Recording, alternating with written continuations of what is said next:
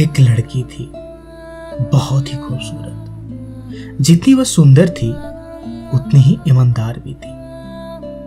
ना किसी से झूठ बोलना, ना फालतू की बातें करना, अपने काम से काम रखती थी। उसी क्लास में एक लड़का था। वह मन ही मन उससे बहुत प्यार करता था। लड़का अक्सर उसके छोटे मोटे काम कर दिया करता बदले में जब लड़की मुस्कुरा कर थैंक यू कहती तो लड़के की खुशी की सीमा नहीं रहती थी। एक बार की बात है।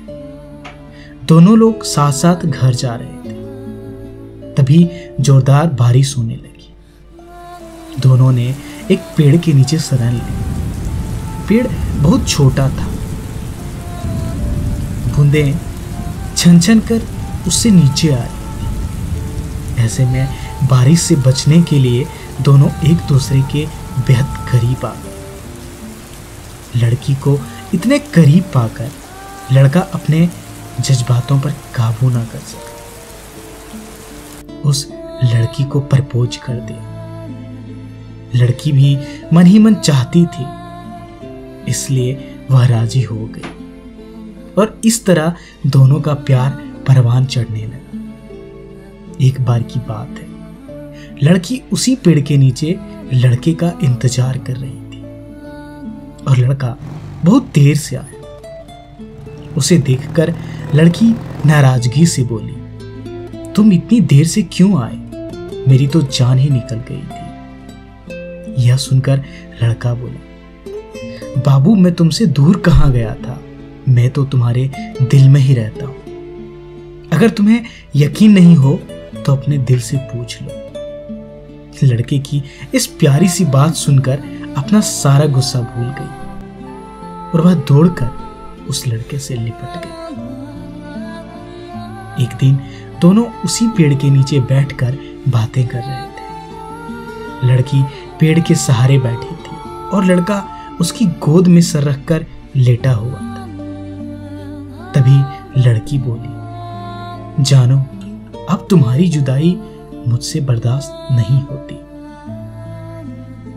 तुम्हारे बिना एक पल भी मुझे सौ साल के बराबर लगता है। तो मुझसे शादी कर लो, नहीं तो मैं मर जाऊँगी। लड़के ने झट से लड़की के मुँह पर अपना हाथ रख दिया और बोला, मेरी जान, ऐसी बात मत किया करो।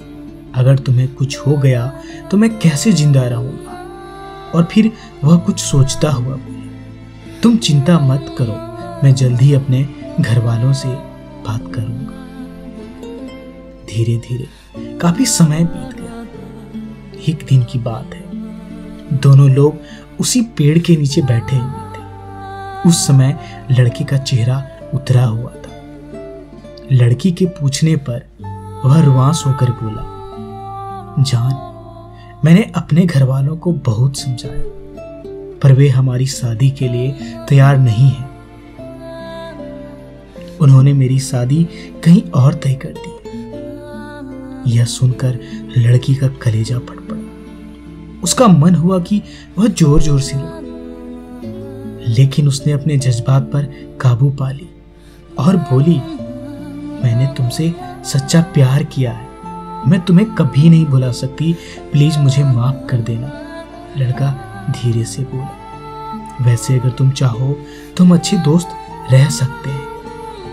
लड़की यह सुनकर ज़ोर ज़ोर से रोने लगी। लड़के ने उसे समझाया और फिर दोनों लोग रोते हुए अपने अपने घर चले गए।